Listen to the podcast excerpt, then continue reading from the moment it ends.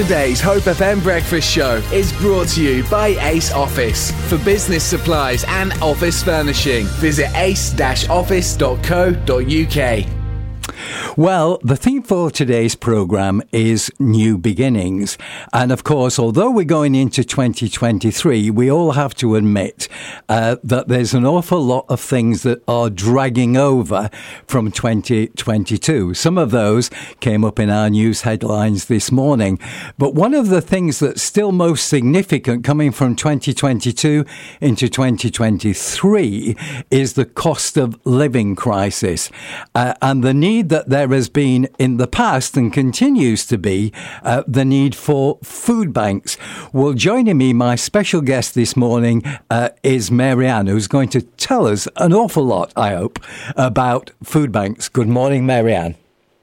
Good morning, Ian. Thank you for having me on this morning. Uh, you're very welcome. So, for people that have heard that name, Food Bank, do you want to unpack what it actually is? Yes, I mean, I, I think a lot of people think food banks are places where people just turn up and get free food, and it, it doesn't actually work like that. People need to get a food bank voucher from a local agency. Um, that could be Citizens Advice or their health visitor or social services. There are a number of charities. But then we supply three days emergency food, and this is to get them out of a crisis situation. It's not designed to keep them going forever. Um, because what we want to do is see people out of poverty. So we don't just give them food, we give them advice and support, emotional support. We try and direct them to places where they can get further help, whether that be from housing or whatever help it is that they need. So we're trying to direct people on so that they don't need to come to a food bank. But there are all sorts of reasons that people will turn up. And one one thing that I found out recently, which really really um, surprised me, was that many care workers, and we all know how grateful we've been over these last couple of years, especially to those who work in the care environment. Care workers, many of them, if they get sick themselves, they don't get any wages. They don't get paid. Um, so if you're a care worker and you're suddenly taken ill, you haven't got a salary. Now, every, people might say, well, they can get statutory sick pay. Yes, they can, but anybody that knows statutory sick pay won't pay your rent. Um, so they can suddenly be in a crisis. Um, people who are on benefits, maybe there's a delay, maybe they've lost a job. Um, all kinds of reasons that people will need emergency help. And, and we would say to anybody, please never, ever hesitate to come because we don't want to see anybody going hungry in Bournemouth. Um, there is no need to go hungry. Please contact us, contact one of the agencies, and come and get help if you need it. Now, you're a trustee of the Bournemouth Food Bank, so how long has that been going? Bournemouth Food Bank started in 2008, so it's a long time ago, but it started very small and it has grown enormously. Um, we've got four hubs now that work in different places in um, Citygate Church, in um, Lansdowne, and in Bournemouth Community Church. So we've got hubs, but we're also based, our big warehouse is at St George's in Boscombe.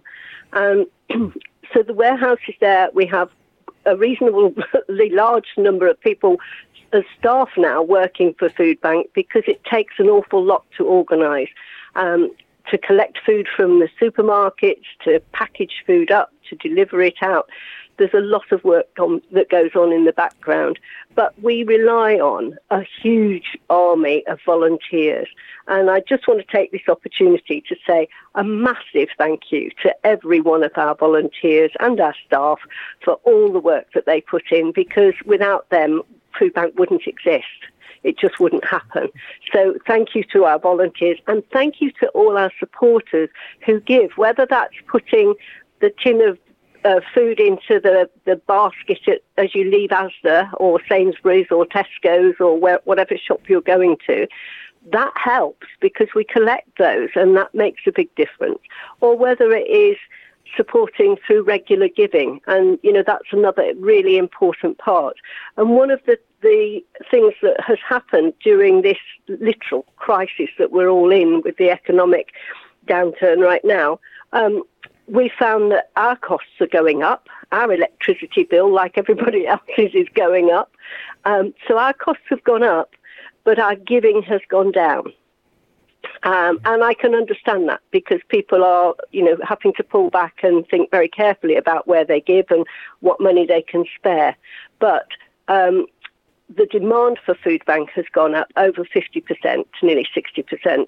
And for example, in September 21, we provided 713 people with food. In September 22, it was 997.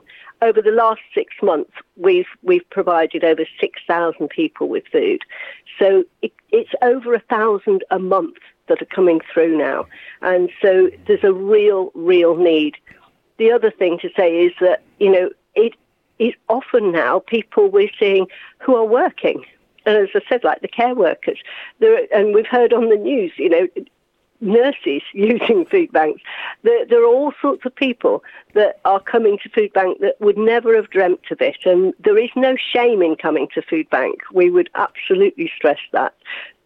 Anybody can suddenly hit a rough patch and something happens in their life where they need some help. So we would just encourage people to actually come forward if they do need help. But um, but also to consider very carefully whether you can give and support Food Bank. That might be in your time by um, helping as a volunteer, or it might be organising an event.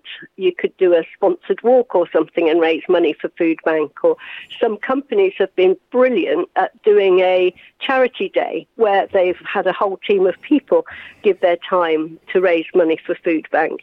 Um, so there's an incredibly generous population in this in this area, and we're so so grateful. And in, I, um, I, I, wanted to ask too, because obviously you have a lot there. You have volunteers and lots of activities, but you don't work on your own. You, you work with partners. So tell us about that. Yes, we, we work very closely with all of the agencies in Bournemouth. There's a really good network of, of agencies like Citizens Advice and, and social services, but also all the charities work together at the churches, people actually linking together and helping each other. Um, we worked with the Citygate Church and delivered over 200 hampers of food to families over the Christmas period so that families actually had um, food and there were other things in those hampers as well, I know. So, you know, that's working in partnership with other others across the town, and that's really important for us that we all support each other. We're all in this together. We're all charities trying to do something good and trying to help people. Um, so you know, it's really important that that community sense of working together. So, Marianne, as you go forward into 2023, despite all the things that you've done before, what are the biggest needs in 2023 for Bournemouth Food Bank? Well, I would say one of the biggest needs we've got is for funding. Um, obviously, that's a fairly, fairly significant one. We do need funding to pay for our own bills, for our own electricity, and, and to run the, the place, to pay for our staff. Um, but we need also donations of food. So please don't stop putting that extra tin into the as the basket or whatever wherever you shop. Um, we also need volunteers we're always looking for volunteers, and there are all kinds of roles that they can do, and that might be packing um, parcels up in our warehouse. Um, it might be driving. It might be um, helping collect things from the supermarket.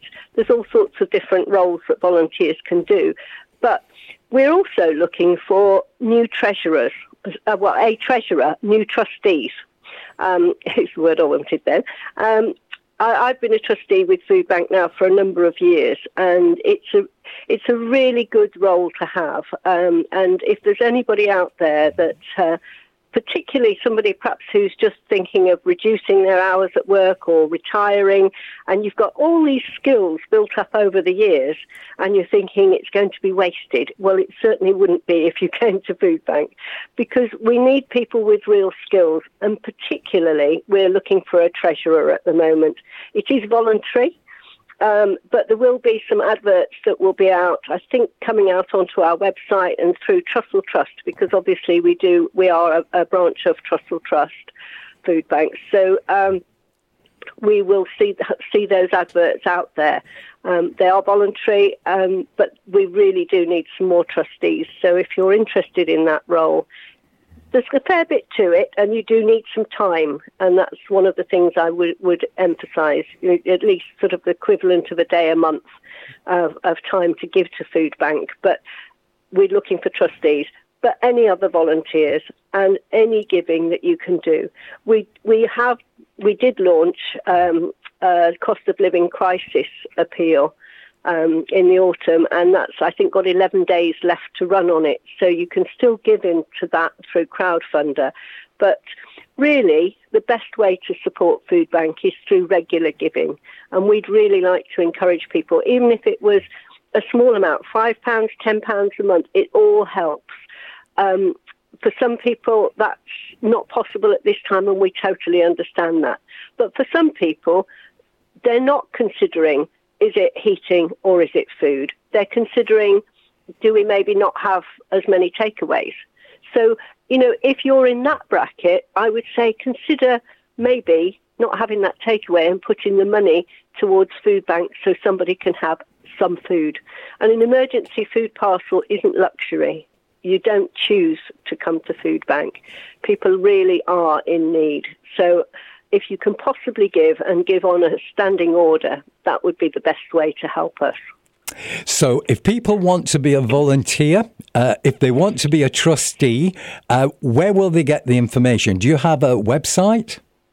Yes, we do. Um, the website is www.bournemouth.foodbank.org.uk. I always just go to Google and put Bournemouth Food Bank because it's so easy to use old Google these days. But um, please go to the website because there's a host of information there that tells you a, if you're needing to have help, if you need help, you can click on the links in the website and it will tell you how to get that help. But if you want to give help, if you want to volunteer or give your finances, any way you want to help us, you can also get the information there. So the website is really the place to go. There's our address, there's our phone number, everything is on there. But any anybody that hasn't got access to the website, there is a phone number 01202 394 505 and somebody will be able to talk to you from that number.